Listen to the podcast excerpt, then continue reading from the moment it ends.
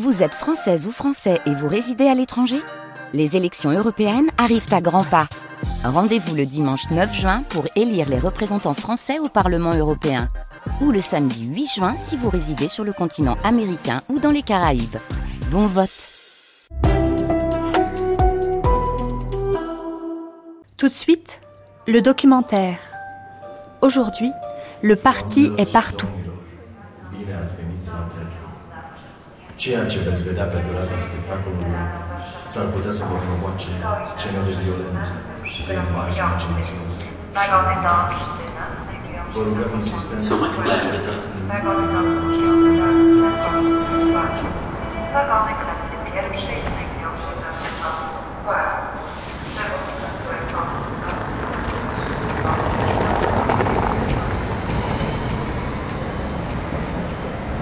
Pourquoi devenait-on membre du Parti communiste?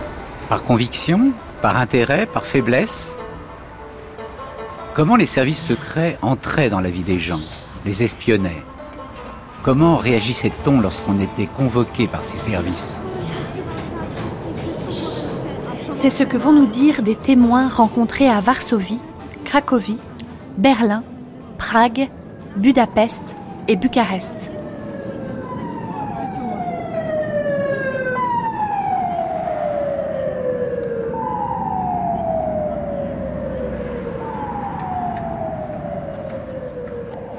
Euh, C'était marqué pendant très longtemps Obst und Gemüse. Malheureusement, on a, on a supprimé ça. Il n'y a plus que O plus B. C'est dans la Oranienburger Straße. Bon, c'était le seul magasin. Le fruit et légumes, en fait. Oui. Bon, je vous interromps, pardonnez-moi. Euh, il faut une autorisation pour enregistrer ici. Allons bon. Qui est-ce qui donne l'autorisation? Wer, wer gibt denn die Genehmigung Warum brauchen Sie denn die Genehmigung C'est le chef, c'est le chef qui veut, euh, qui, qui demande si on a une Genehmigung. Alors il va téléphoner là pour euh, pour savoir. Il m'a demandé pour qui c'était. Alors on va bien voir, on va continuer notre travail. Hein, on va pas se laisser. Vous avez coupé pendant ce temps-là? Ah bon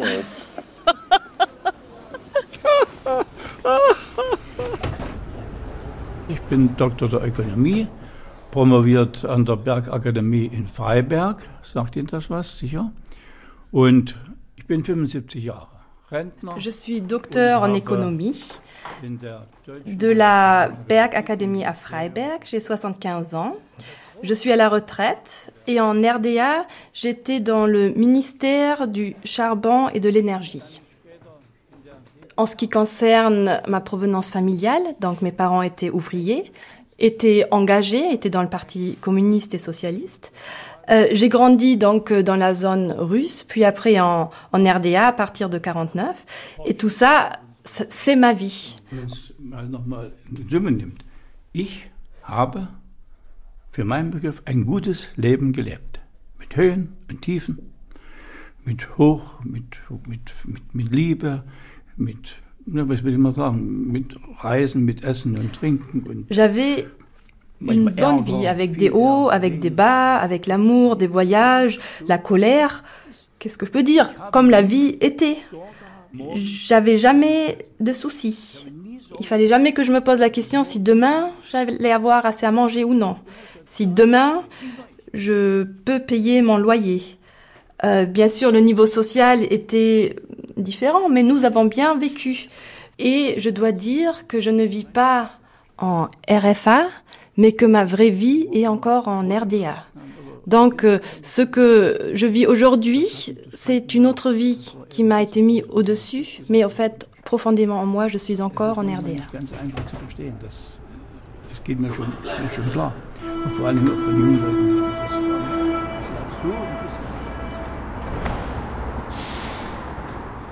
Puis je me rappelle, j'étais une fois à la classe de neige avec mes copains, j'avais 10 ans, c'est-à-dire c'était 67.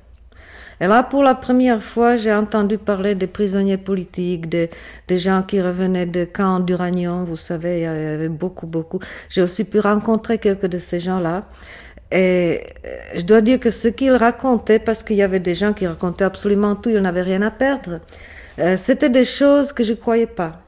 Si les choses sont vraiment terribles, terribles, euh, très naturellement, vous voulez pas les savoir. Même si quelqu'un vous le dit, même si on vous montre des, des, photographies et tout ça, vous croyez pas. Donc, dans ce pays, pendant mon enfance, qui était peut-être un peu sombre dans l'atmosphère, mais c'était une enfance comme, comme des autres, pas de problème. Et à cette époque-là, il y avait dans ce pays 400 petites prisons et camps de concentration pour les prisonniers politiques. Dans ce, ce petit pays de 10 millions d'habitants. Et personne ne voulait pas le savoir.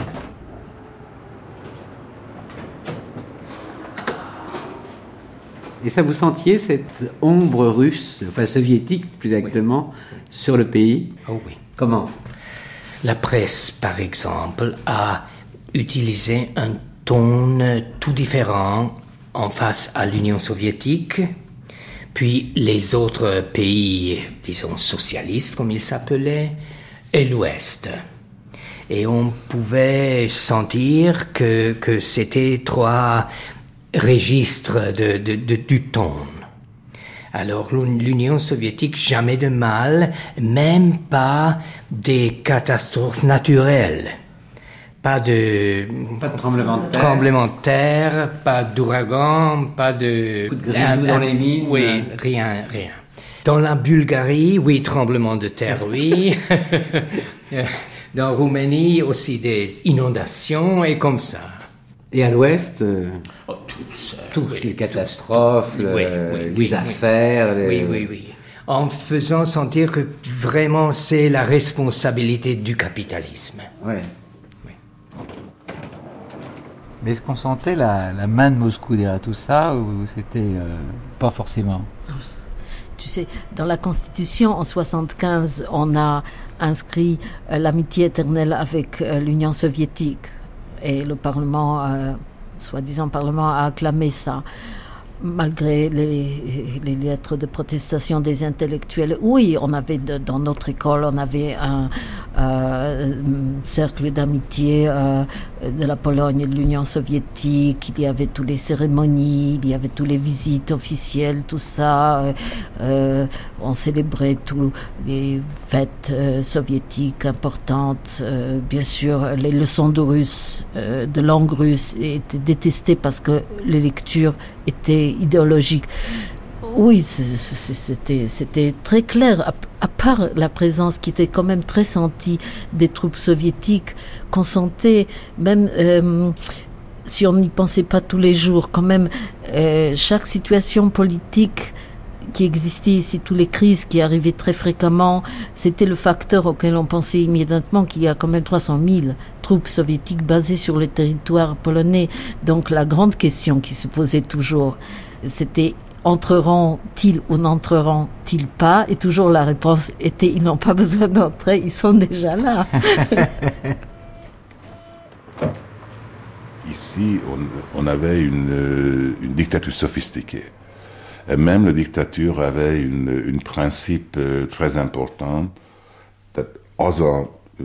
Azt hiszem az alapvető elve volt a, a, a magyar C'est-à-dire la base de, de cette dictature, c'était que euh, toutes les actions qui étaient menées contre l'opposition, que ça ne touche pas le seuil de la publicité. Hogy a, hogy a nyugati sajtó ne csapjon, hát ez mindig a küszöb alatt maradt. Mondok egy példát, hogyha valakit... Que, que ça restait toujours sous le seuil vis-à-vis -vis de, des journaux euh, de l'Occident. Uh-huh. Ez azt jelenti, hogy ha valakit letartóztattak este, és az kiment hírbe... Par exemple, si quelqu'un était arrêté le soir, et euh, on ne sait pas comment, mais euh, la presse occidentale euh, l'a appris. À ce moment-là, le matin, le, la personne était libérée pour euh, pouvoir dire mais on, on a déjà libéré la personne. Nem pusztán ravasság volt. Et c'était pas seulement, euh, c'était pas un simple ruse. Ö, ö, én azt mondanám, hogy a, a szovjet blogban, vagy a Szovjetunió tulajdonképpen Hongkongja volt Magyarország. On pourrait dire que la Hongrie était le Hong Kong de, de cette bloc.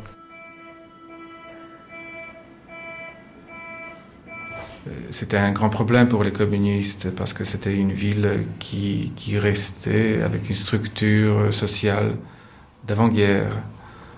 Euh, et ce que les communistes ont voulu faire, c'était de, bâtir une ville typiquement ouvrière, un modèle communiste pour montrer euh, euh, la présence et pour dominer Cracovie, pour euh, le mettre un peu à l'écart. Mais c'était relativement un échec quand même à ce niveau-là. En effet, oui. Hein On peut dire ça. Ce qui est beau aussi, c'est que l'histoire s'est vengée. Oui. Sur la place centrale de Novohuta, vous avez eu le, le monument de Lénine jusqu'à la fin des années 80. Ah oui, ça, je me souviens pas de ça. Qui était à quel endroit Sur la place euh, centrale. Il y avait un monument à Lénine Oui.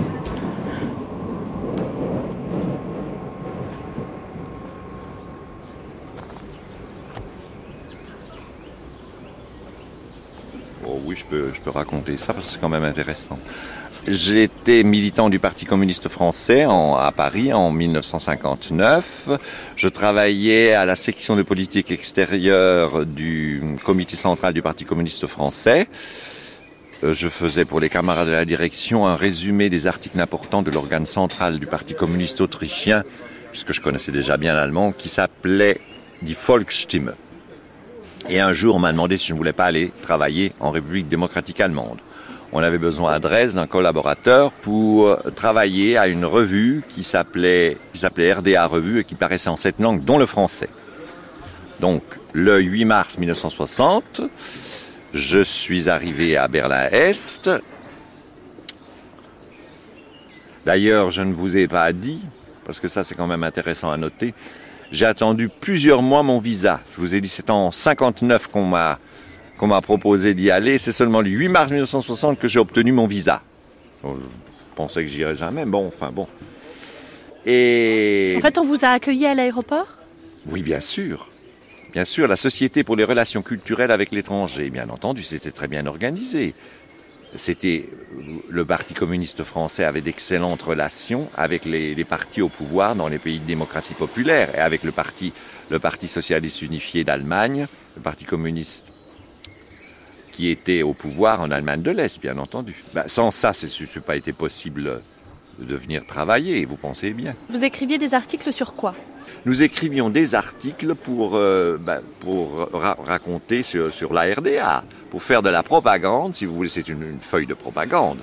Mais pour moi, ça ne posait pas de problème, euh, puisque euh, je connaissais, j'étais un militant chevronné du parti, je connaissais la ligne du parti, je savais ce qu'il qu fallait écrire, bien entendu. Comment dire Et nous copions naturellement le Neues Deutschland, l'organe central euh, du parti au pouvoir, bien entendu. Voilà.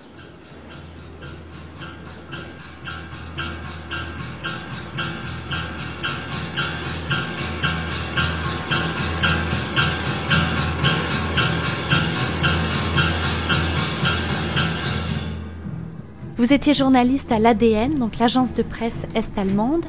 Euh, Pouvez-vous raconter comment fonctionnait cette agence de presse à l'époque de la RDA In der DDR gab es nur eine Agentur, eine staatliche Nachrichtenagentur.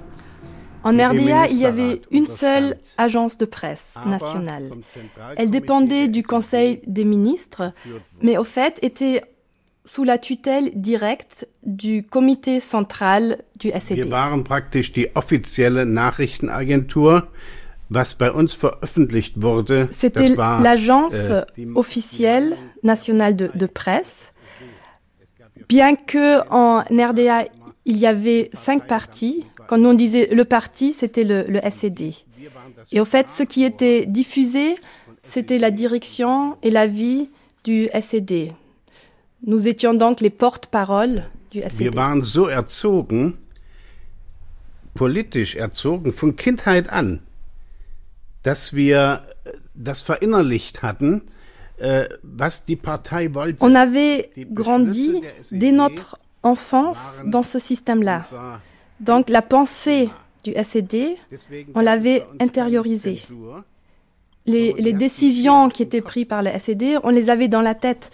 Donc il n'y avait pas de censure officielle, c'était nous qui avions cette censure dans notre tête. Finalement, vous rentrez au parti pour euh, entrer à l'université, vous, toutes ces réunions ne vous intéressent pas beaucoup. Donc, est-ce que vous étiez sincèrement communiste?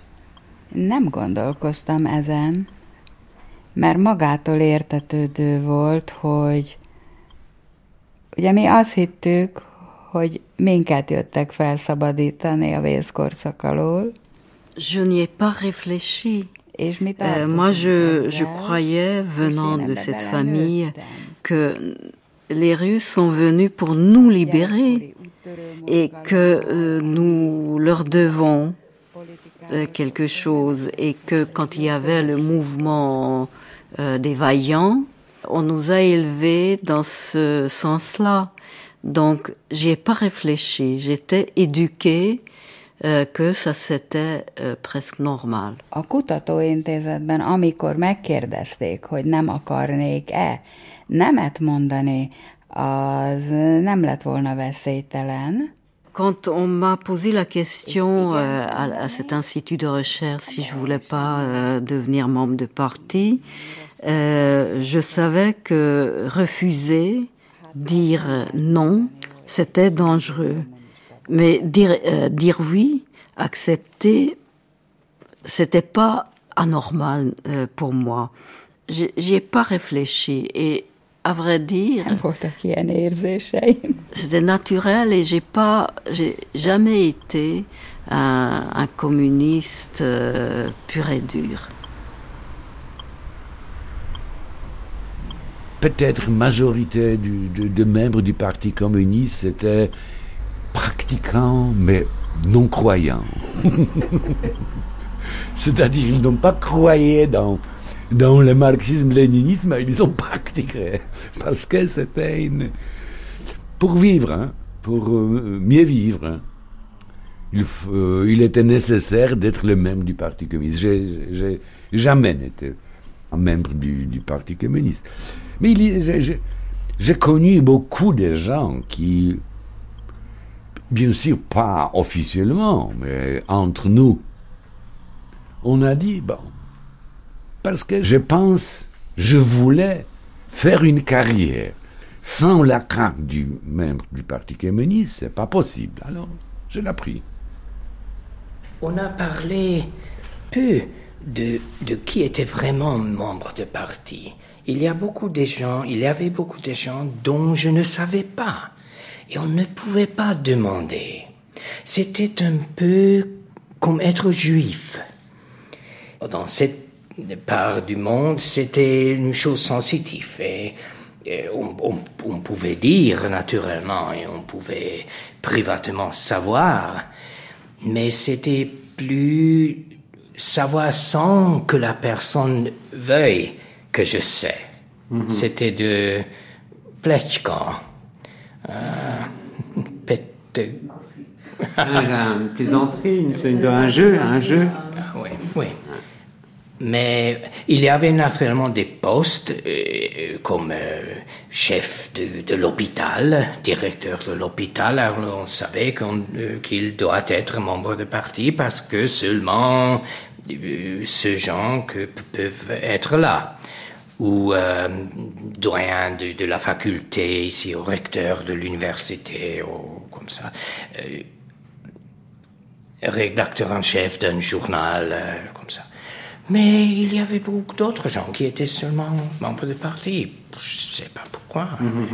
Mais on ne demandait pas. On ne peut pas dire Excuse-moi, tu es membre du parti. Non.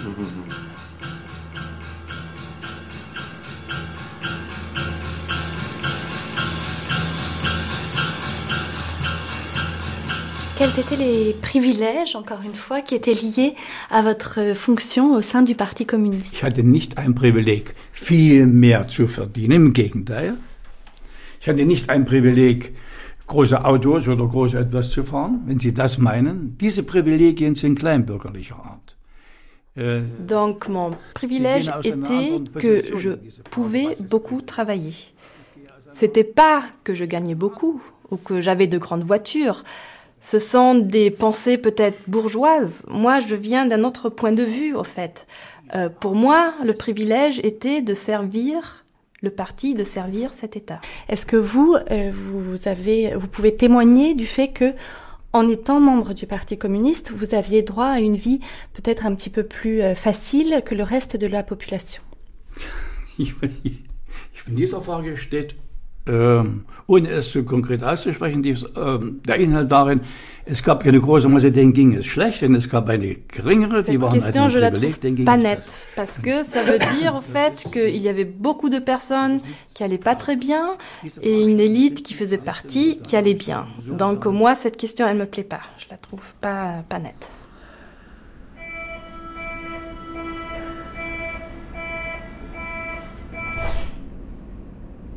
Je suis amie jusqu'à maintenant avec euh, euh, les enfants des dirigeants des années 50. J'ai beaucoup d'amitié dans, ce cercle-là. Et tu sais, c'était les gens qui obtenaient les plus grands privilèges qu'on pouvait obtenir après la guerre. C'était, c'était, c'était ridicule si tu regardes euh, là du point de vue des pays riches comme la France, du point de vue de l'Europe ça te semble grotesque. C'était tout juste des appartements de grandeur moyenne avec euh, euh, des meubles très moyens, une voiture de service. Euh, le, ce que le pouvoir pouvait te donner à l'époque, le grand pouvoir, c'était mhm. presque rien. Donc, le privilège que tu obtenais au prix de entre autres ta conscience, euh, au prix de ta loyauté que tu devrais prouver tout le temps. Euh, c'était euh, par exemple l'accès hum, à des biens de consommation occidentaux, mais certains, très peu. C'était hum, un hôpital un peu meilleur, ça c'était très important. C'était l'hôpital de l'armée ou du gouvernement. Et bien sûr, surtout, c'était euh, la possibilité de voyager un petit peu, de sortir de la Pologne. Ça, c'était le grand, grand privilège que tu payais. le, le, prix était inimaginable. Mon père, par exemple, le prix qu'il a payé pour pouvoir être euh, diplomate. Euh, et pour pouvoir sortir de la Pologne. Il n'était pas communiste, il, euh, il était quelqu'un de la gauche, mais pas communiste du tout. C'était un très grand prix. Je pense que ça l'a détruit euh, ultérieurement, que ça, a détruit, euh, l'a détruit en tant que personne. Il était quelqu'un de très intelligent, mais il n'a pas écrit les livres qu'il aurait pu écrire. Hum, tout ça pour un peu de disons, de liberté ou un peu de bien-être. Est-ce que le fait d'être membre du parti ou de ne pas être membre du parti jouait un rôle? Pour, uh, pour futball, uh, futballistának nem, uh, de voltak olyan uh, pozíciók, amit csak pártagsággal lehetett elérni. Ilyen volt például a szövetségi kapitány, vagy bizonyos edzői állások, vagy sportvezetői állások, de En ce qui concerne les, les footballeurs, euh, non, pas, pas, du tout.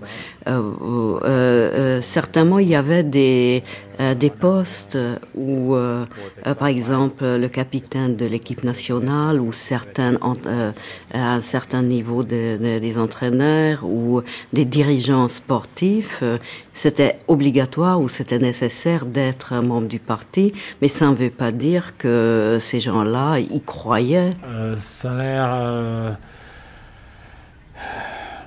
abban az időben még központi, tehát központi irányítás volt,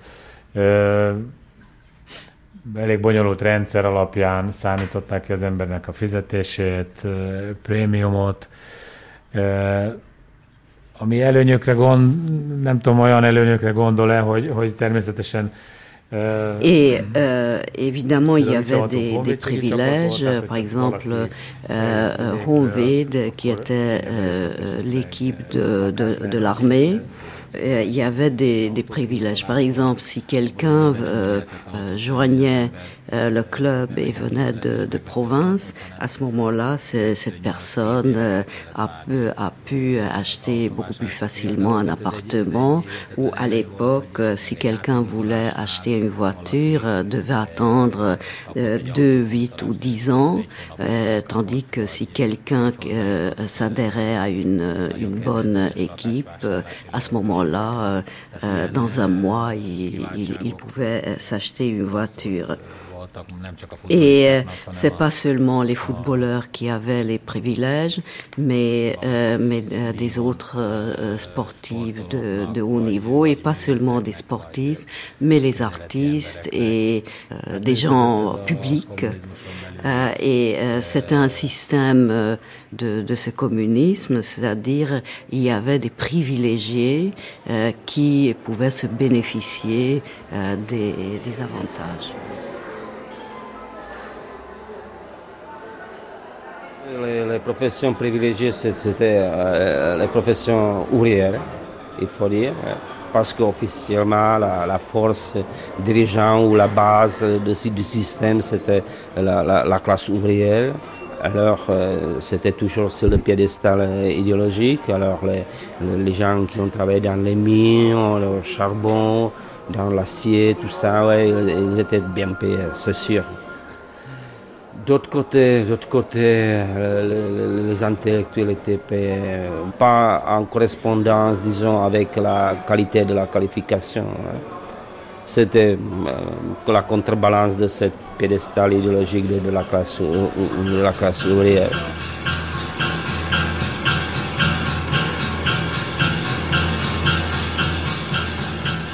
À l'école, il y avait un enseignement religieux?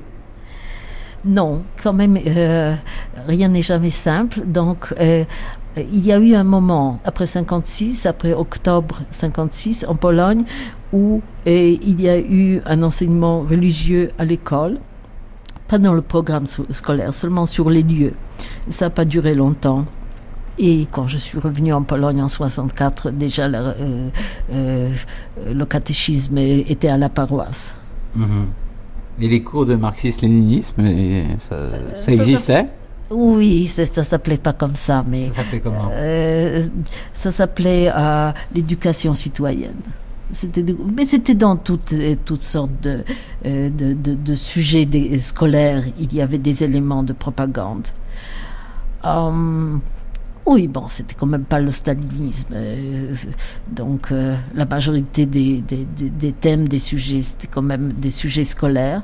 Mais il y en avait quand même pas mal. Euh, et il y avait aussi des cérémonies, des fêtes spéciales, des je sais pas, des décorations au mur, toutes sortes de choses qui, qui ne permettent pas d'oublier qui euh, qui gouverne ici et qui tient le pouvoir. Ouais.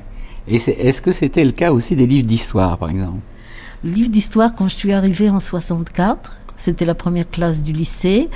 Euh, la prof d'histoire, qui était d'ailleurs secrétaire du parti de l'école, une dame euh, qui était grande comme une armoire, a écrit au tableau et nous a fait écrire dans le cahier euh, la première phrase, c'était en grandes lettres, euh, les Slaves ne, ne sont pas venus de l'extérieur, les Slaves étaient toujours ici. Donc on a écrit ça, c'était contre les revendications allemandes. Et, vraiment, ça, reste, ça reste. Je, me souviens de ça. Et après, on a écrit tous les stades du développement de la société, commençant par la euh, la euh, la communauté primaire, l'esclavage, le féodalisme, le capitalisme et le communisme. Le socialisme et le communisme. On a écrit ça. Après, elle, nous a dit qu'on est au stade du socialisme et qu'on est en train de travailler pour parvenir au stade glorieux du communisme. Et on avait, à l'école, je me rappelle, on avait des, classes un peu, un peu politiques, euh, de l'économie socialiste, du système euh, de production, mais on le prenait très comme, comme des blagues. Comme des blagues. Oui, même, les professeurs, on, sentait très bien qu'ils s'en fichaient complètement. je me rappelle, ah ça c'est un, un, détail extraordinaire qui, qui parle de la, de, la, de la folie de Ceausescu, parce qu'on avait un hymne l'hymne de Roumanie. Et à un moment donné, on a, c'était une révolution à l'école parce qu'il avait changé les, les, les, vers de la musique, restait la même bien sûr, la mélodie, mais le texte, ça a changé. Et euh, le, le, texte parlait plus de lui et de ses, euh, de sa glorification et tout ça. Et nous, on était terrorisés pendant, je sais pas, deux jours pour apprendre le nouveau texte. Alors, d'un jour à l'autre, l'hymne resté le même, mais le texte a changé. Alors, il y avait quelque chose, je me rappelle, avec des, les usines, les, les, les champs euh, pleins de blé, quelque chose comme ça, très, très euh, révolutionnaire. Et, et, alors, mais, mais la vie était supportable,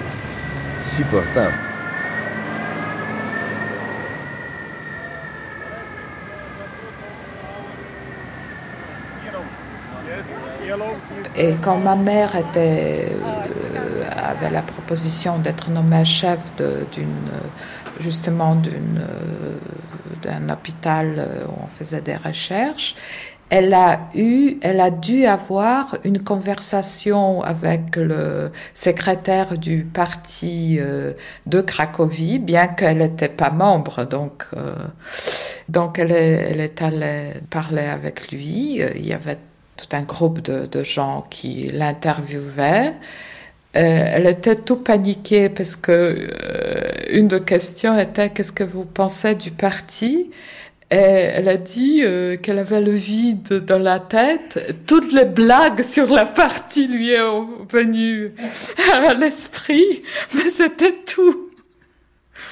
Et à la fin, le type lui a dit J'espère que ça restera entre nous. Et ma mère a dit Ah non, mais vous pouvez raconter.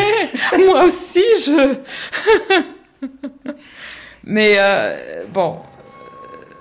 Mais elle a eu le poste. Mais elle a eu le poste.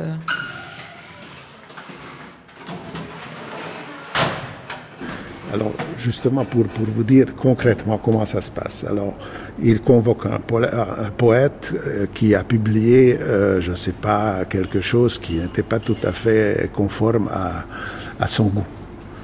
Et, la petite maîtresse, cette, petite, euh, cette, petite jeune fille de 18 ans, ou comment, là, dans la classe, là où vous vous, enseignez à, l'école, là, vous, voilà, le type a été pris d'une angoisse terrible parce que euh, il avait une, peut-être il a flirté avec quelqu'un, peut-être il avait effectivement une petite liaison avec une jeune femme, mais que personne n'était vraiment au courant, et lui il savait. Comment il savait? Et donc à partir de ce moment-là, on peut créer des angoisses et, des, et donc de contrôler des gens d'une manière absolument euh, extraordinaire. Et ça, ça, ça, se faisait régulièrement, sur tous les niveaux.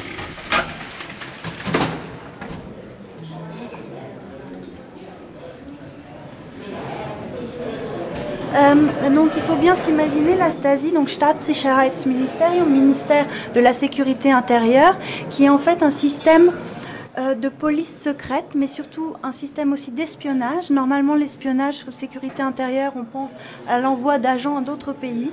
La RDA avait ce site particulier que le système d'espionnage était dirigé vers l'intérieur.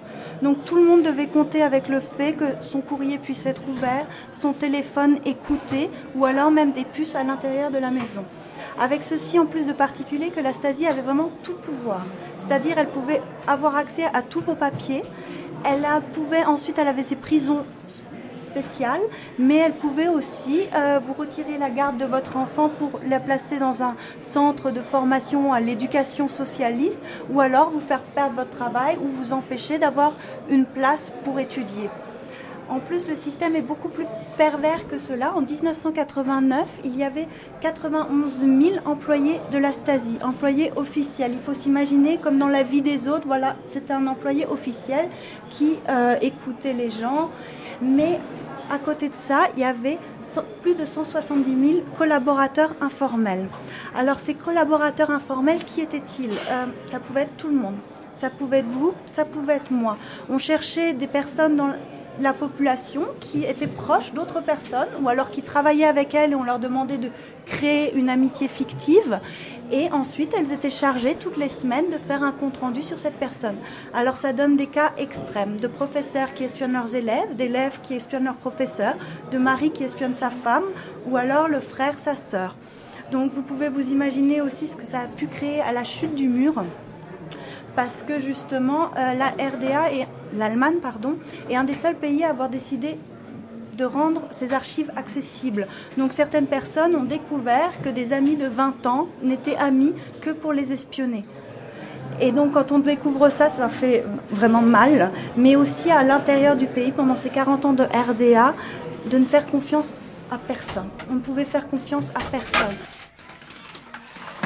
Quand vous décrochiez votre téléphone, vous saviez que vous étiez écouté euh, Oui, je dois dire que c'est assez simple de sentir euh, qu'on est surveillé. Euh, donc, comme on sent très bien quand quelqu'un vous regarde, on, sent encore plus fort que quelqu'un vous surveille. Et quand on décroche le, téléphone, il y a quelque chose dans, je sais pas, dans, le son, dans le fond, on, sait très bien. Donc le téléphone, euh, c'était les dernières deux années, c'était, je crois, euh, on ne pouvait pas me téléphoner, je pouvais seulement téléphoner moi. J'ai aussi par hasard j'ai découvert comment on fait ça par un truc très très simple ont changé mon numéro de téléphone à la centrale. De temps en temps, quelqu'un appelait et disait c'est 2 1 1 5 3 euh, et il disait non et puis il téléphonait de nouveau et c'était la même chose c'était 2 1 1 5 3 euh, et euh, j'ai demandé à une, à une amie de téléphoner à ce, euh, à ce, numéro. Donc, euh, ça a marché une fois et puis on a changé de nouveau. Donc euh, c'était une... Euh, euh, la surveillance avait ce côté grotesque, mal fichu, artisanal, hein, avec une fiche qui...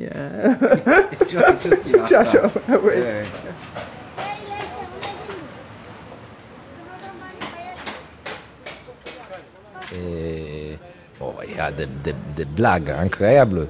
Euh, moi, j'avais un ami euh, avec qui on discutait des choses politiques aussi. ils, allaient au, téléphone, comme, pense. Tout le monde disait que les, téléphones sont, écoutés et qu'ils pouvaient t'écouter même si tu parlais pas au téléphone, que le téléphone était dans, la maison.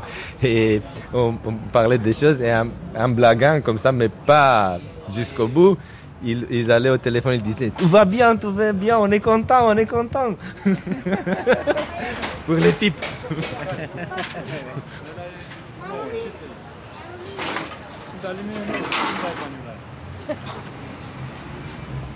Par exemple, euh, je téléphonais à mon frère à Vienne qui était euh, le directeur euh, de l'orchestre. Oui.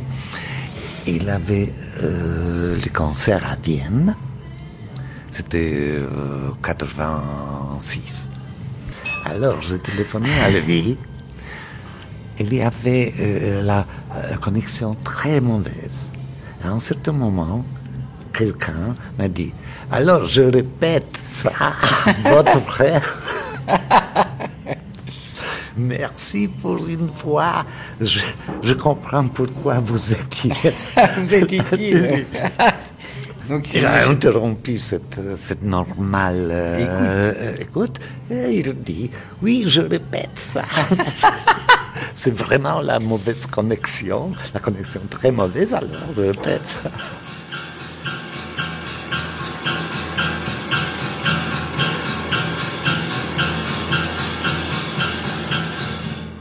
Tout le monde était au courant du fait que tout est sous contrôle et qu'il y a des mouchards partout et que ça fonctionne à merveille.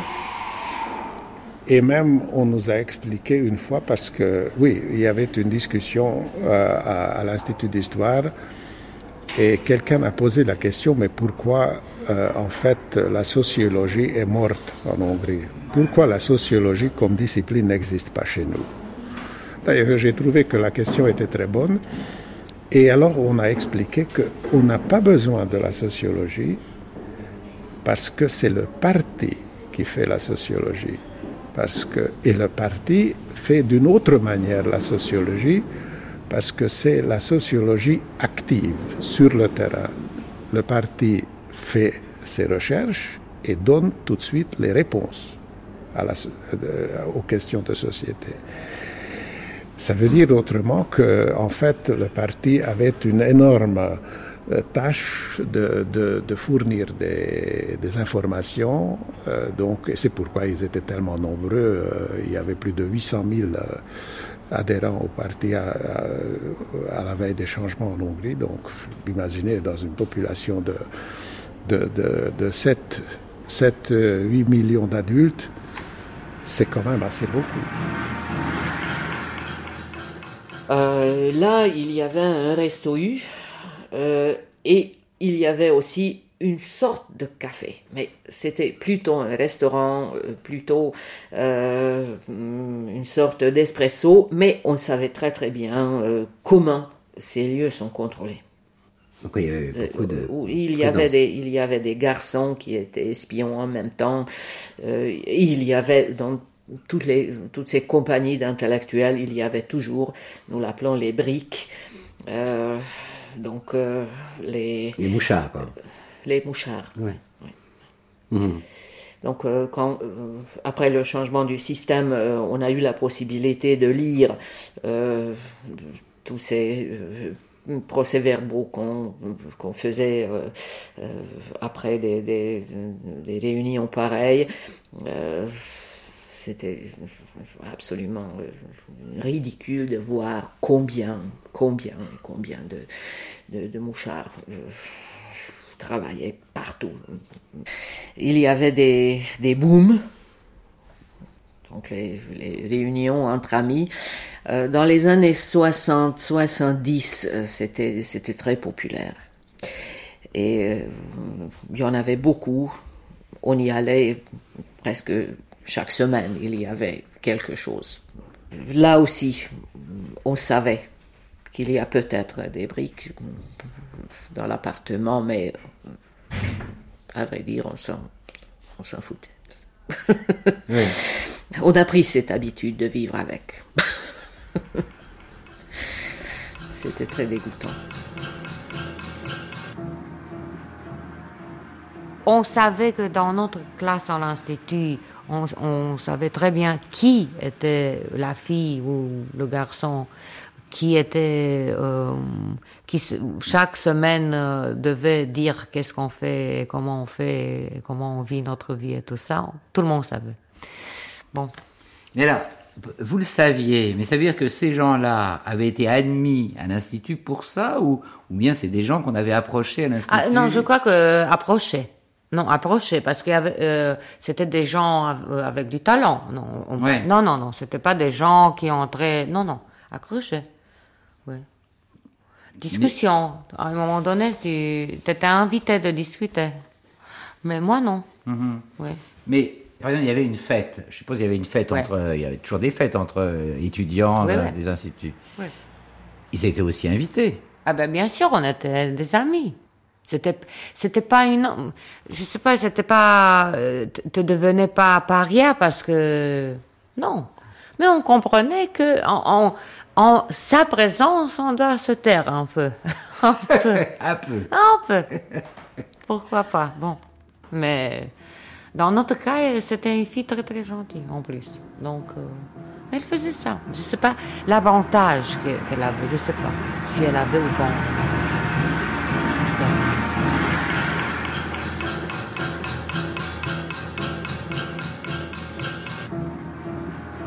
On a tous euh, dans la tête les images des nageuses euh, de l'Allemagne de l'Est. Donc justement, c'est de montrer aussi comment l'État a favorisé euh, le dopage. Et non pas un dopage individuel, c'est-à-dire ce ne sont pas les artistes qui décidaient, mais vraiment ils avaient leur piqûre tous les matins. On a l'exemple très précis d'Inès Gaipal qui a écrit un livre aussi sur le sujet, qui était une sportive qui a été envoyée pour préparer les Jeux olympiques de Mexico.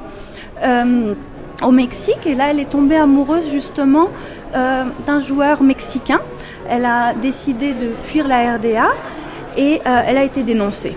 Elle a été dénoncée par un camarade car il ne faut pas oublier justement notre Stasi avec nos collaborateurs informels partout qui savent et donc elle a été virée de l'équipe, renvoyée en RDA et elle raconte justement qu'elle s'est rendue compte à ce moment-là qu'elle était dopée tous les matins, que la piqûre qu'on lui donnait pour détendre ses muscles c'était vraiment un stéroïde anabolisant parce qu'elle est tombée en dépression même avec tentative de suicide. Donc vraiment d'un état qui ne recule devant rien quelque part la Stasi était très bien organisée. C'était un, État dans l'État, avec tous les pouvoirs. Wir sind ein Staat im Staat, Genet. Nous sommes un État dans l'État. Voilà ce qui me criait sans arrêt celui qui m'interrogeait euh, à la Stasi. Ein Staat im Staat. Wir haben einen langen Arm, Genet. Er reicht bis Bonn. Nous avons le bras long. Genet, il va jusqu'à Bonn. Ben oui, ils étaient, vous savez bien, ils étaient installés là avec Guillaume. Par la suite, et puis avec d'autres, avec Guillaume. Vous savez, l'espion qui a fait, chuter, euh, qui a fait tomber Willy Brandt. Ils sont tous morts, ces gens-là. Ils sont tous morts. Il faut comprendre que les années 50 ont été tellement contrôlées par le pouvoir central, que tous les petits moments de la vie humaine a été vu, regardé. Il y avait des grandes fêtes où toute l'entreprise était ensemble sur un terrain de sport ou je sais pas, il y avait des, des grands mouvements pour les, pour les ouvriers ou tout le monde était ensemble, le troupeau. Et cet esprit de troupeau existait d'un côté, et à l'autre côté, il n'y avait pratiquement que la vie tout à fait privée, enfermée dans les appartements. Et parfois, on pouvait euh, penser que même dans ces moments intimes, on est, on est contrôlé. Euh, il y avait des, nous appelons punaises, euh, je ne sais pas comment ça se dit en français. Euh, les puces, ou des petites puces. Les puces. Et les téléphones, les coups de téléphone ont été écoutés. Euh, mais quand même, les gens à la maison se sentaient en une sorte de, de liberté relative. Mais si on sortait en ville, avec les, copains euh, dans un bistrot, dans un resto. Il, fallait faire très attention de, ce qu'on parlait. Donc euh, en public, euh, je me souviens très très bien que quand j'étais petite, j'apprenais à la maison des règles assez claires concernant les sujets possibles des conversations en public dans le tram ou dans le bus euh, ou dans la rue même et à la maison. Donc euh, on ne parlait pas de certains sujets. Vos parents, vous avez fait une liste de, de, thèmes à ne pas aborder à la maison. C'était pas les parents parce que mon papa, il a passé dix ans au goulag, euh, il m'a fabriqué après son retour et deux ans plus tard, il est mort. Donc c'était maman qui, qui, apprenait très bien d'avoir peur. Et, mon grand frère qui, l'a appris aussi. Euh, donc euh, il y avait des questions qu'on ne touchait pas. Le mot politique, par exemple, était un mot euh, sombre pour, pour nous, les gens comme ça. On a dit que quelqu'un avait des problèmes politiques il s'est mesclé, on dit, mélangé dans quelque chose politique. Ah, ah, ah.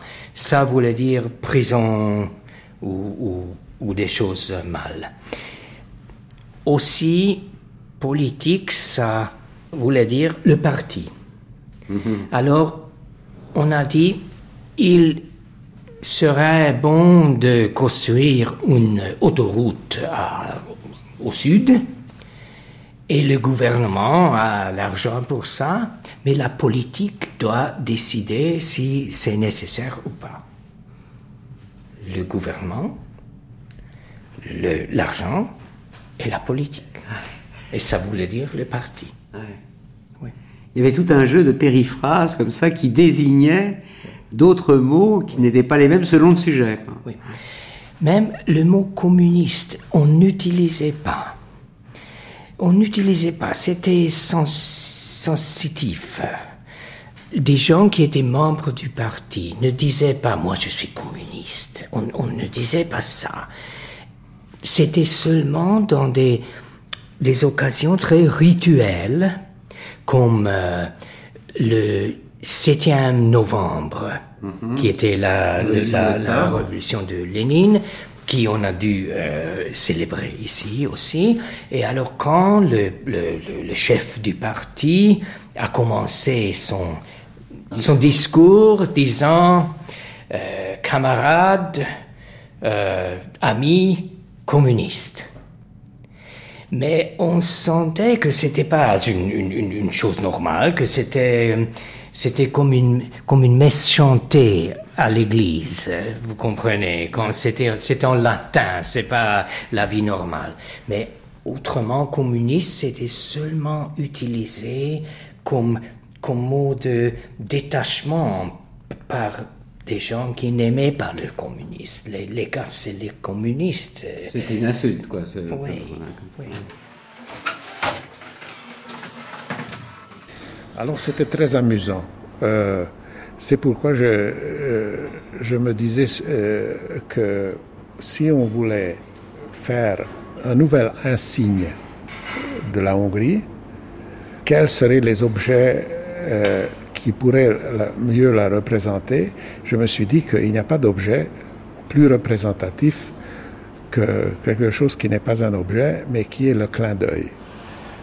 Et donc, j'ai pensé qu'il faudrait mettre une, un visage qui fait comme ça. Euh, ça, c'était le, le geste nec plus ultra de, de, du régime de Kadar. Donc, tout le temps ce discours disant, écoutez, euh, mais nous, hein, hein, hein, ça c'était toujours. Avec le clin d'œil permanent. Le clin d'œil permanent qui faisait que, que on ne savait même pas de quel côté on était, parce que tout, est, tout a été relativisé avec ce système de clin d'œil. C'est que oui, on est, donc on était national, mais bien sûr, écoute, euh, mais bien sûr que c'est pour nous, c'est un, c'est une, c'est un problème immense, bien sûr. Vous voyez le genre, mais cette sorte de, cette sorte de gestuelle de, de l'explication qui, qui voulait toujours être dedans et dehors en même temps.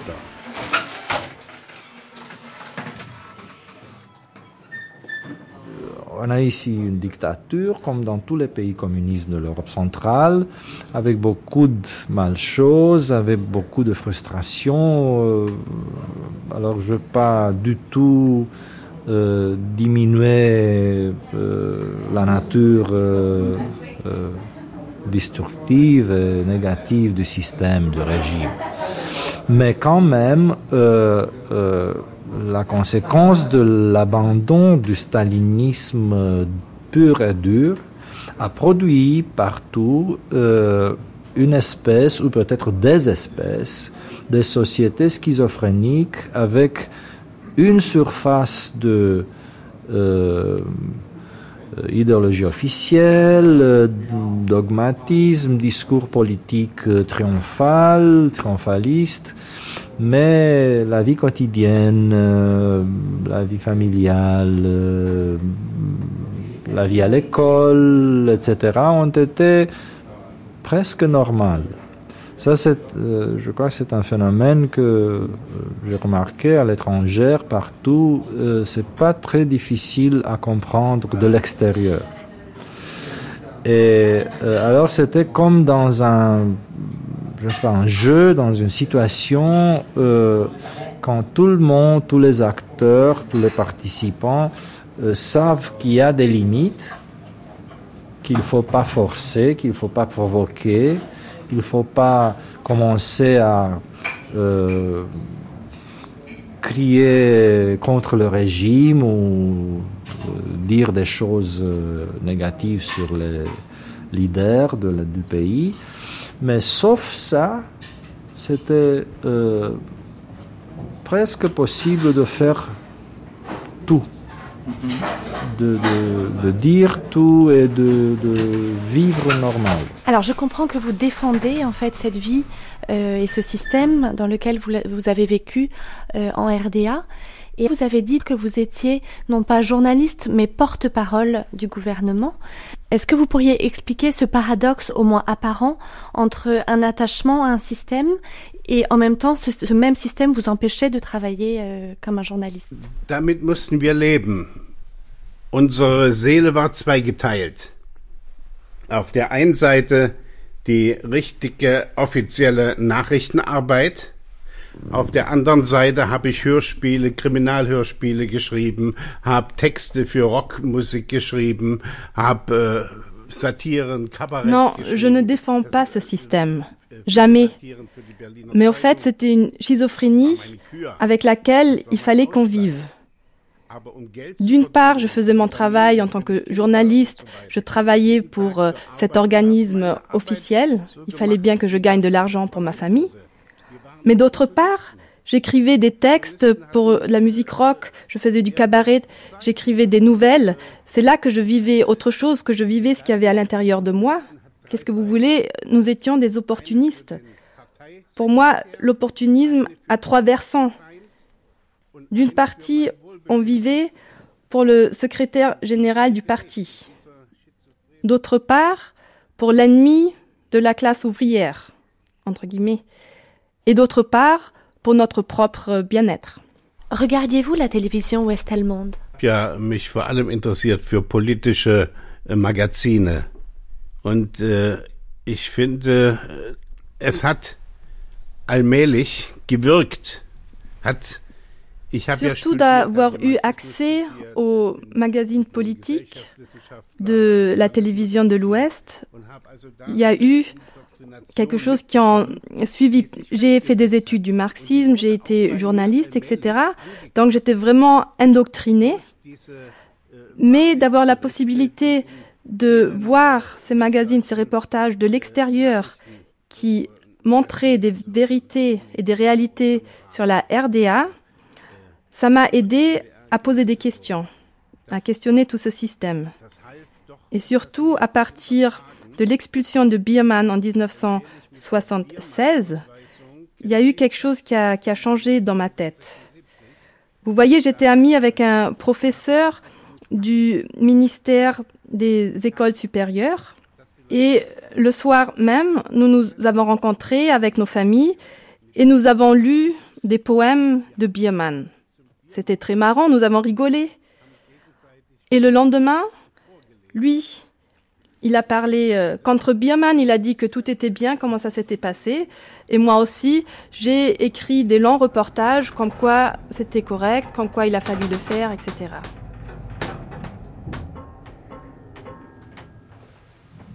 Il y avait un monsieur qui a inventé quelques machines qui exploitaient euh, bien les, les cerises, les, les, les noyaux de cerises. Les noyaux de cerises, oui qui on a jeté euh, dehors et lui, il a euh, acheté tonnes et tonnes des noyaux de cerises et il en a fait, je sais quoi, des jouets, des, des, des jouets, bien.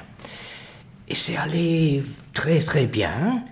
Et évidemment, il est devenu riche et, et alors on l'a mis en prison pour être un capitaliste et pour ne pas respecter les lois, c'est pas Interessantement, il y avait ça, de ça, on a écrit aussi dans les journaux. Et il est devenu une figure symbolique, le monsieur des noyaux de cerises. Et il y avait déjà des écrivains, journalistes qui ont dit qu'un système comme ça ne peut pas survivre, parce qu'il il ne permet pas l'innovation. Et évidemment, on a continué à jeter dehors les, les noyaux.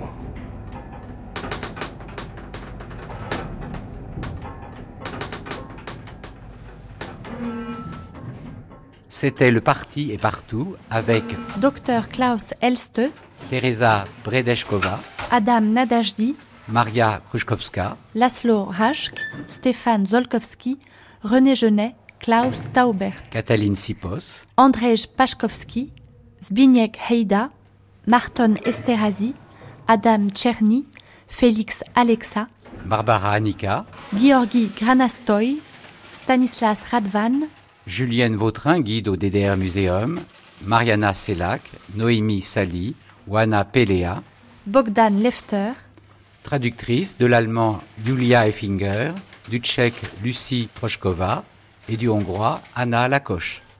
Dans quelques instants, le grand témoin, aujourd'hui, l'allemand Matthias Melster, ancien détenu de la Stasi.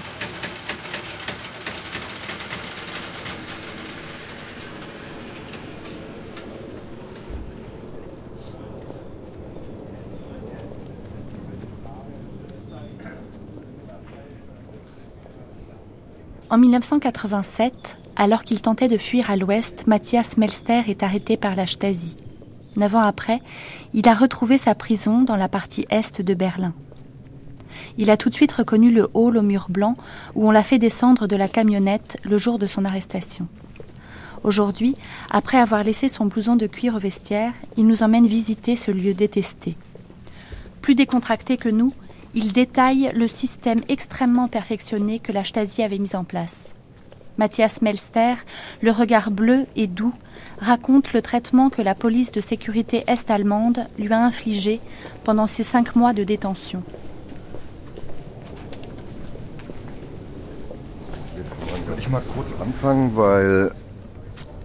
Ich muss es erwähnen, es gibt hier wirklich zwei völlig verschiedene Gefängnisse, die ganz unterschiedlich gearbeitet haben. Sur ce lieu, il y a deux prisons qui ont travaillé d'une manière complètement différente, donc deux maisons d'arrêt totalement différentes.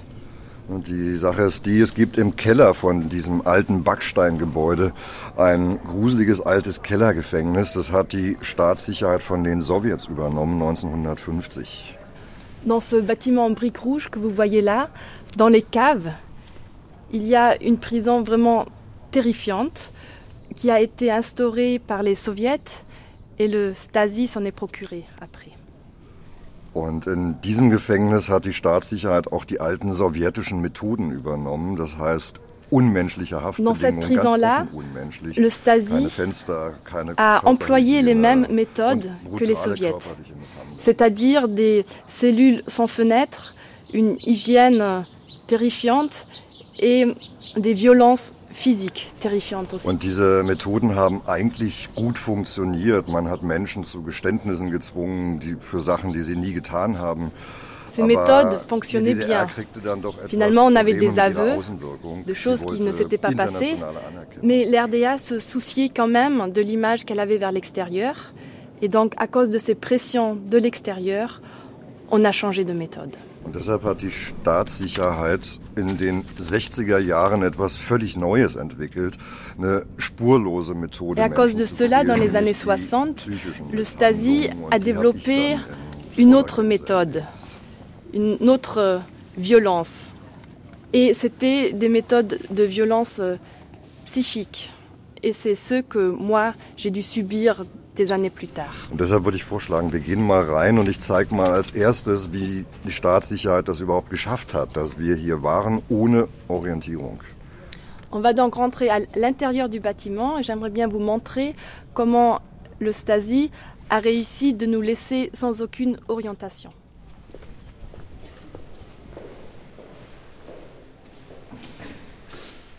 Weil Hier haben wir jetzt diese perfekte Lösung für unsichtbare Transporte. Voyez donc la solution parfaite pour ces voyages invisibles, une petite camionnette avec une cellule sans fenêtre. Et après un voyage vraiment beaucoup trop lent, il faisait des tours de camionnette autour du, du pâté, on arrivait ici dans cette grande pièce vide. Mit mir sind die so ungefähr zweieinhalb, drei Stunden durch die Gegend gefahren für eine Strecke, von der ich heute weiß, dass wir die in 20 Minuten geschafft hätten. Donc moi, pour arriver ici, aujourd'hui je sais qu'on aurait peut-être mis 20 minutes et on m'a fait faire un tour de 2h30 jusqu'à 3 heures dans cette camionnette. Und damit dieses Gefängnis auch noch geheim bleibt, c'était vraiment une prison secrète, car même les gens qui habitent juste à côté de la prison ne savaient pas que c'était une prison, parce que ces camionnettes étaient euh, déguisées, on pourrait dire, on croyait qu'elles euh, transportaient des marchandises, et personne ne savait que la prison se trouvait ici.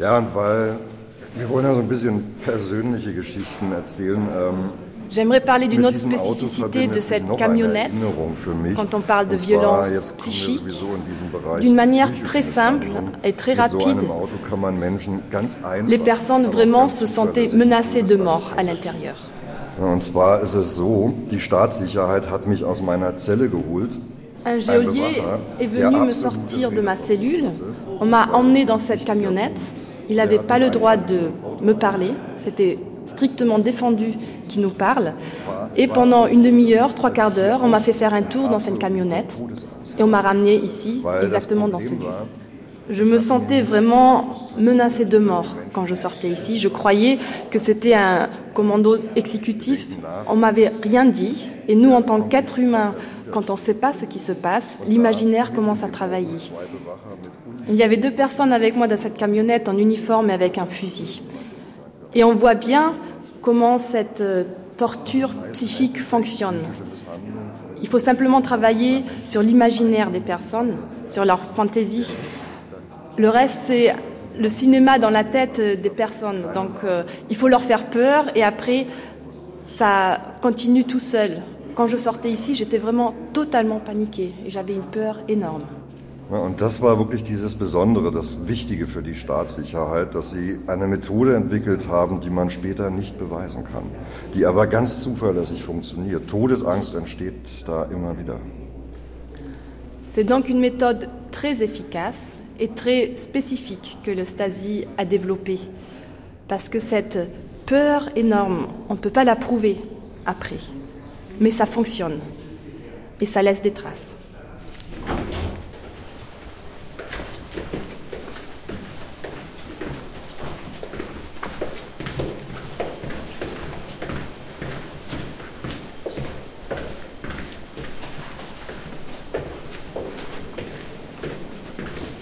Jetzt ist es nicht ganz chronologisch, aber das macht nichts. Also das ist jetzt eine Zelle genau so, wie wir sie hier hatten, genau so, wie meine auch aussah. Die ist jetzt zwei Etagen höher, aber macht nichts.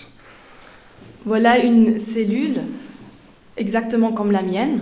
Elle était deux étages plus haut, mais cela ne fait rien. Une cellule comme elles étaient à l'époque.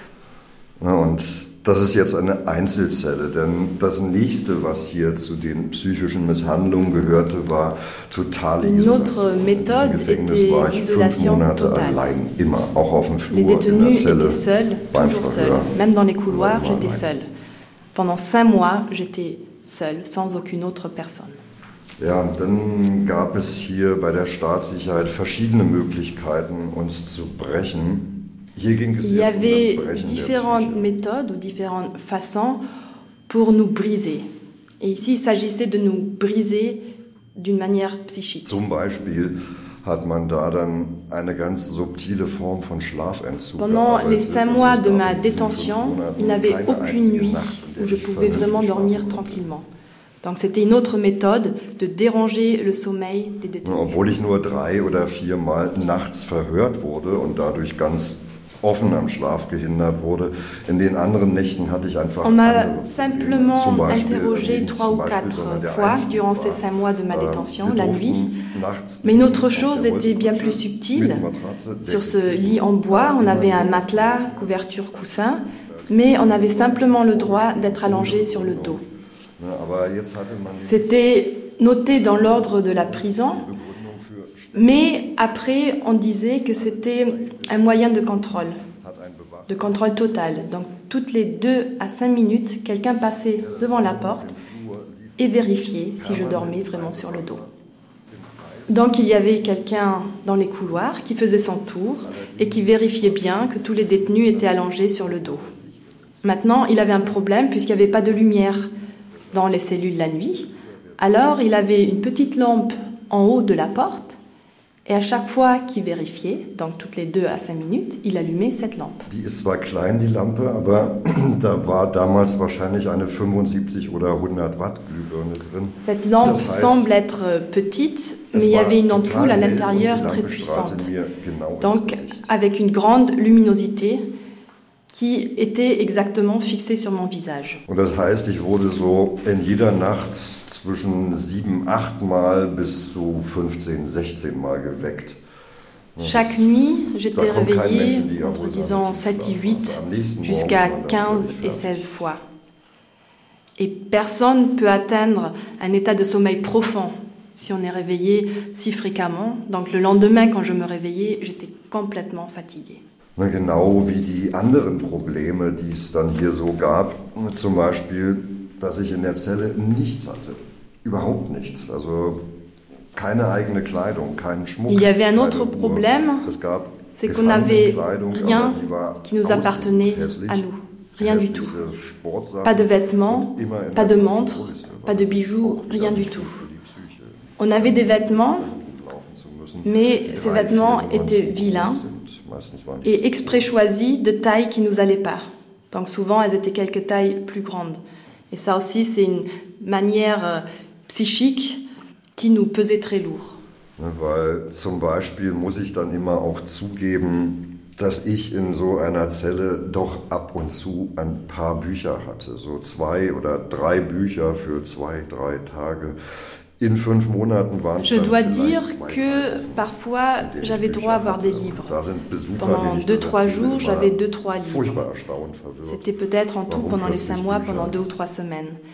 Et les visiteurs de cette maison d'arrêt aujourd'hui sont toujours très étonnés de m'entendre dire que j'avais accès à des livres. Au premier regard, ça pourrait avoir l'air d'être sympa de m'offrir des livres, mais c'était vraiment des livres qui ont été choisis spécifiquement à ma personnalité. Donc vraiment pour me briser à moi personnellement. Ja, meine Situation war die, ich war in diesem Gefängnis, weil ich endlich frei sein wollte. Ich war in der DDR in der Opposition aktiv, durfte kein Abitur machen. Ma situation personnelle était celle que je voulais être libre, enfin libre. Je m'étais engagé dans le mouvement d'opposition en RDA. J'avais pas le droit de passer le bac. Et enfin, je voulais être libre. C'est pour ça que j'ai essayé de passer la frontière. C'est pour ça que j'étais ici. Et ici, on me procurait de livres de voyage, de littérature de voyage. Donc ces livres étaient consacrés par exemple à des voyages en Amérique du Sud, euh, à l'Australie, au monde des animaux dans d'autres pays. Et un autre ouvrage que je vais jamais oublier, c'était avec des grandes photos, des très belles photos colorées sur la vie sous-marine du Cuba, donc avec des beaux poissons, avec euh, des plages, avec le soleil, avec le sable, et tout cela dans une cellule où on ne pouvait même pas regarder à l'extérieur. Das sind wirklich einfach Kleinigkeiten, die einen Menschen hier wahnsinnig unter Druck gesetzt haben. Zum Beispiel so eine andere Geschichte ist es, wir hatten hier keinen Namen als Gefangene. Wir wurden immer nur mit Nummern angesprochen. Il y avait des, des petites choses comme ça qui étaient une pression énorme pour nous. Par exemple, on n'avait plus de nom. Pendant les cinq mois que j'étais ici, j'étais un numéro. C'était les numéros affichés en dehors des cellules sur les portes. Donc pendant cinq mois, j'étais le numéro 312. Et c'est vraiment un problème parce que notre nom, c'est notre identité. Dann zeige ich jetzt mal noch so ein Büro für die Verhörer, weil das Brechen der Psyche war ein Ziel. Aber ich, das konnten die in den Zellen gut machen. Ich wurde aber trotzdem fast täglich auch noch verhört. Und worum es da ging, das erzähle ich mal da noch. Je vous amène dans un autre lieu maintenant qui servait aux interrogatoires. Donc ce qui se passait dans les cellules, c'était une chose, mais il y avait encore autre chose. Pratiquement tous les jours, on venait me chercher pour des interrogations. Et je vais vous amener là-bas maintenant.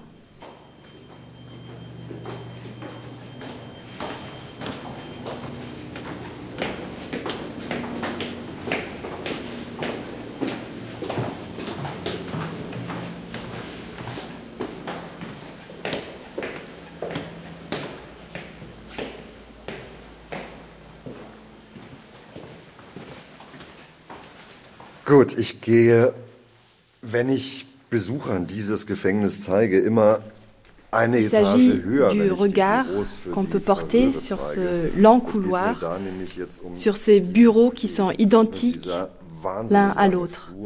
Et c'est ici même, dans ces bureaux-là, qu'étaient faits ces interrogatoires. Donc, pour vous en parler en chiffres, pour 103 cellules des détenus, il y avait 120 cellules où étaient menés les interrogatoires. Donc il y avait plus de cellules pour les interrogatoires qu'il y avait de cellules pour les détenus. Chaque détenu avait son propre bureau et chacun avait trois officiers qui s'occupait de son cas. Die Staatssicherheit war das Machterhaltungsinstrument einer Partei, die niemals durch Le eine Stasi freie devait an Macht servir à la puissance du SED pour qu'il puisse rester là où il était. Le SED n'était pas où il était grâce à des élections libres. Et donc, pour maintenir sa position, il leur fallait des informations. Des informations sur euh, des ennemis ou de ceux qui pouvaient nuire à sa puissance.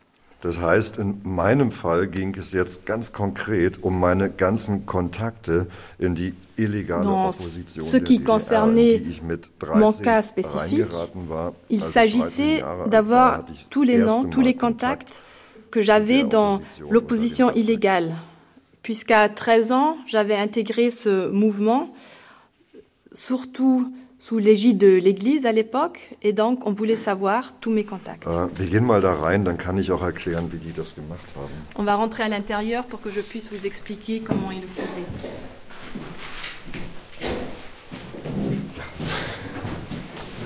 Na, vielleicht noch mal anders formuliert. Im Endeffekt lief es darauf hinaus, Pour le formuler d'une manière un petit peu différente, il voulait que je trahisse mes amis, puisqu'il s'agissait de mes amis, qui pensaient kennt, comment, où est-ce qu'ils se rencontraient, qui Kontakte peut-être aussi nach Westdeutschland fuir, qu'est-ce qu'ils faisaient les autres, et surtout si on avait des contacts à l'ouest, et qui de ses amis à l'ouest nous amenait de la littérature clandestine. Donc ils voulaient que je trahisse mes amis. Ich war 20 Jahre alt, ich war ganz allein über Monate. Ich war überhaupt nicht vorbereitet und mir gegenüber saß jetzt auch noch ein perfekt ausgebildetes Drei-Mann-Team. Die Staatssicherheit J'avais hatte 20 ans. eine eigene Universität. J'avais été seule pendant des mois. J'étais pas préparée à tout cela um et je me trouvais face à une équipe de trois spécialistes. Le Stasi avait une université où ces gens étaient formés avec des psychologues pour développer des méthodes d'interrogation. Certaines méthodes, je les connaissais déjà euh, de la télévision, par exemple, euh, qui était assis où et placé où dans cette pièce. Moi, sur ce petit tabouret en bois, dans un coin là-bas, avec une petite table devant moi, et puis trois chaises bien agréables, avec ce grand bureau, en plus juste devant la fenêtre, pour m'éblouir quand je regardais les personnes. Das heißt, die haben wirklich ein perfektes Psychogramm von mir erarbeitet. Und dann kamen noch viel heftigere Tricks, zum Beispiel mal mich anschweigen, weil Vite, ils ont compris que c'était ma méthode à moi de ne rien dire. Et une fois je suis rentré dans mon bureau, l'officier m'a salué, m'a dit bonjour, et on ne m'a plus rien dit du tout. On était toute la journée dans ce bureau, dans cette pièce, deux personnes.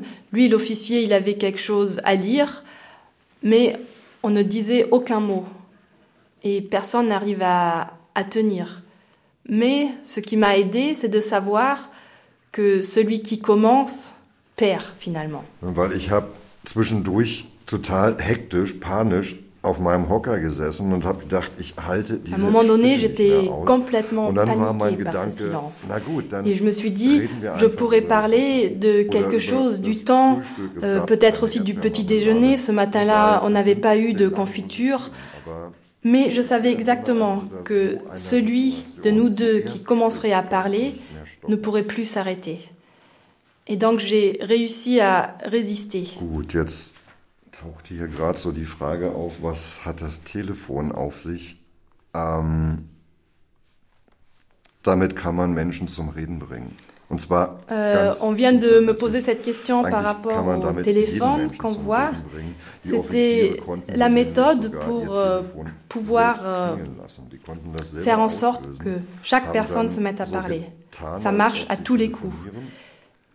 Ils étaient capables de faire sonner eux-mêmes ce téléphone à l'intérieur, les officiers. Et euh, ils faisaient sonner, ils se mettaient à parler, je comprenais rien du tout de cette conversation parce que c'était à voix très basse. Il y avait simplement trois mots que j'ai pu comprendre, c'était parents, les frères, emprisonniers. Und mit diesen drei Worten im Hinterkopf zurück in meine Zelle gebracht und dann erst mal zwei, drei Tage ignoriert. Das heißt, Avec ces trois mots dans la tête, on m'a ramené dans ma cellule et on m'a ignoré pendant deux ou trois jours. Donc moi, bien évidemment, j'étais assis là-bas, j'étais en train de, de penser qu'est-ce qui s'était passé. Est-ce que eux aussi, on les avait emmenés en prison Et puis on m'a ramené ici dans le bureau L'officier m'a fait un grand sourire et m'a dit qu'il devait me, transmettre le bonjour de ma famille. Et à ce moment-là, j'ai parlé. J'ai dit des choses que je n'aurais jamais dû dire et jamais voulu dire. Das gebe ich heute auch offen zu. Ich habe es zwar geschafft, keine Freunde ins Gefängnis zu bringen, aber ich habe hier Dinge erzählt, die ich eigentlich je nicht dis que au moins j'ai réussi à ne trahir personne pour que personne ne soit mis en prison, mais je dois avouer que j'ai quand même dit des choses que je ne voulais pas dire. Leur méthode était trop dure. Et je vais vous parler d'une autre méthode, pourquoi ils étaient trois officiers.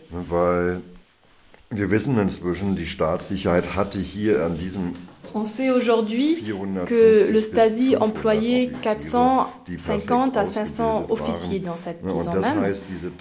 Et ces trois personnes qui m'étaient attribuées étaient vraiment choisies par rapport à ma personne. C'était spécialement ces trois personnes pour moi. Natürlich war der eine von denen jetzt der klassische böse Polizist, der Bad Cop. Ne, und der kam immer nur kreischend in mein Büro, der schrie mich nur an und ich hasse Le premier es était cet officier euh, méchant. Das ist das alte Spiel, guter Kopf, Ce type Kopf. qui rentre en hurlant, en criant dans mon bureau. Bon, ça je connaissais aussi. Zweite, des romans policiers, celui qui est méchant, celui qui est bon, c'est la chose classique. Puis il y avait un second, c'était celui qui était neutre. Ça, je le connaissais pas encore. Et cet officier neutre venait à ma table. Donc, il ne respectait pas cette distance. Il venait, il me mettait la main sur l'épaule, la main euh, sur mon bras. Il transgressait une certaine euh, limite. Et tous les deux étaient choisis pour préparer le troisième officier. Weil dieser bösartige Mensch und der, der in meine Donc euh, il y avait le méchant, il y avait celui qui entrait dans ma sphère intime, et il y avait le troisième, c'était le bon. Mais il avait choisi d'après des critères qui me concernaient exactement. Il ressemblait à mon père. Il avait la même taille, il avait le même âge, il était vêtu comme lui et il était sympa comme mon père. Weil das Problem ist, die Staatssicherheit hatte mich, seit ich 14 war, beschattet, beobachtet. Das war nämlich der Moment, wo ich das erste Mal mal kurz verhaftet wurde, weil ich hatte meiner Lehrerin erklärt, dass die DDR keine Demokratie ist. Il me connaissait exactement parce que à l'âge de 14 ans, j'étais entré la première fois en contact avec le Stasi, j'étais emprisonné pour euh, peu de temps pour la première fois puisque j'avais expliqué à mon enseignante que il n'y avait pas de démocratie en RDA. Et donc il me connaissait très très bien. Et il savait très bien que mon père, c'était la personne la plus importante dans ma vie, que c'était la seule personne à qui je pouvais me confier, à qui je disais tout. Donc ils avaient choisi cette personne pour euh, remplacer mon père. Das heißt, meine einzige Bezugsperson in fünf Monaten, der einzige Mensch, der bereit war, normal mit mir zu reden, ohne mich anzufassen, war genau wie mein Vater. Und Donc la seule personne avec laquelle je pouvais entretenir un lien un peu plus personnel, qui ne hurlait pas, qui ne me touchait pas, c'était cette personne-là. Et pendant ces cinq mois, c'était la seule personne qui me parlait normalement, et chaque être humain a besoin d'une personne pour pouvoir se, se confier. C'est pas toujours le père, c'est quelqu'un d'autre. Et le Stasi était bien flexible en ce qui concernait cela. Cette seule personne était cet officier. Gut, äh, ja, das war es erstmal von meiner Seite. Ich weiß nicht, ob die Zeit vor dem Gefängnis jetzt noch interessiert. So bin ich es mal ganz kurz, weiß ich nicht. Voilà ce qu'il y a de, de mon côté, ce que je voulais vous dire par rapport à ce qui s'est passé ici. Est-ce que la vie avant vous intéresse aussi? Ma vie en, en RDA avant que je sois venue ici euh, dans la prison Oui. Ja, es ist auch von Interesse. Ja, gut, dann noch. Ich wurde verhaftet bei einem Fluchtversuch an der tschechisch-bundesdeutschen Grenze. J'ai été mis en prison à cause de ma tentation de fuite. J'avais essayé de grimper au-dessus de deux barrières. Mais au fait, cela n'avait jamais été mon intention de quitter la RDA. Je voulais la changer. Je voulais la changer de l'intérieur. À l'âge de 13 ans, j'avais intégré l'opposition et ce que je voulais, c'était la démocratie, le droit des hommes, mais à l'intérieur de ce pays où j'étais né. À l'âge de, de 14 ans, j'étais en prison pendant une heure pour la première fois. On était venu me chercher dans la cour de l'école. C'était au moment quand j'ai voulu expliquer à mon enseignante ce qu'était la démocratie, ce qu'étaient des élections libres, ce qu'était le partage de pouvoir. Et à partir de ce moment-là, il était clair que je n'étais pas autorisé de passer le bac. Mais je suis assez têtue et ils n'ont pas pu me freiner tout de suite. Maintenant que je n'avais plus rien à perdre, que je ne pouvais plus passer mon, bac, je suis rentrée dans l'opposition avec encore plus de motivation, plus d'énergie. J'ai été détenue plusieurs fois à partir de là, et à l'âge de 18-19 ans, j'ai pris la décision de ne plus rester dans ce pays. Und obwohl ich dann nach dieser Haft nicht mehr in der Lage war, gegen dieses Land zu arbeiten und es auch wirklich nicht getan habe, bin ich trotzdem stolz, weil ein kleines Sandkorn im Getriebe war ich schon. Also ich habe meinen Anteil mit am Sturz dieses Systems und Bien que ja, après ma détention, je n'avais plus la force et plus l'énergie de combattre ce régime, je suis quand même un petit peu fière d'avoir dérangé un tout petit peu. Et ça, je pense que c'est très important aujourd'hui de se battre pour les droits de l'homme, de montrer du courage civique. Et ça, c'est important de se le rappeler toujours. Ja, das war so, was ich erstmal erzählen konnte. Voilà ce que j'ai pu et je peux vous dire. Ja, bitteschön.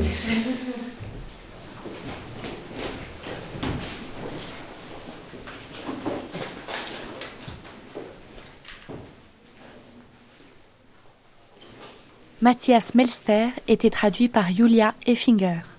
C'est la fin de cette deuxième matinée Vendeste 1945-1989. Prise de son Fabien Gosset et François Rivalan. Mixage Véronique Amiot et Benjamin Vignal. Réalisation Marie-Ange Garando. Une émission proposée par Laetitia Cordonnier et Jean-Pierre Thibaudat. Toutes les références sont sur le site internet de France Culture à l'adresse franceculture.com et à la page Grande Traversée. Sur ce même site, vous pouvez podcaster ces émissions jusqu'au 31 août. Rendez-vous demain à 9h05 pour la suite de cette grande traversée.